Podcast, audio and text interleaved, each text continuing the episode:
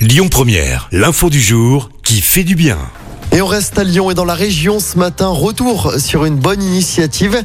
Depuis hier, climatiser et garder les portes ouvertes de son magasin, c'est désormais interdit à Lyon. Le maire écologiste Grégory Doucet a pris un arrêté dans ce sens. Je le cite, dans un contexte où les températures grimpent et les prix de l'énergie augmentent, nous lançons un appel à la mobilisation pour plus de sobriété énergétique, a indiqué le maire de Lyon. En début de semaine, c'est Bourg-en-Bresse hein, qui avait montré l'exemple.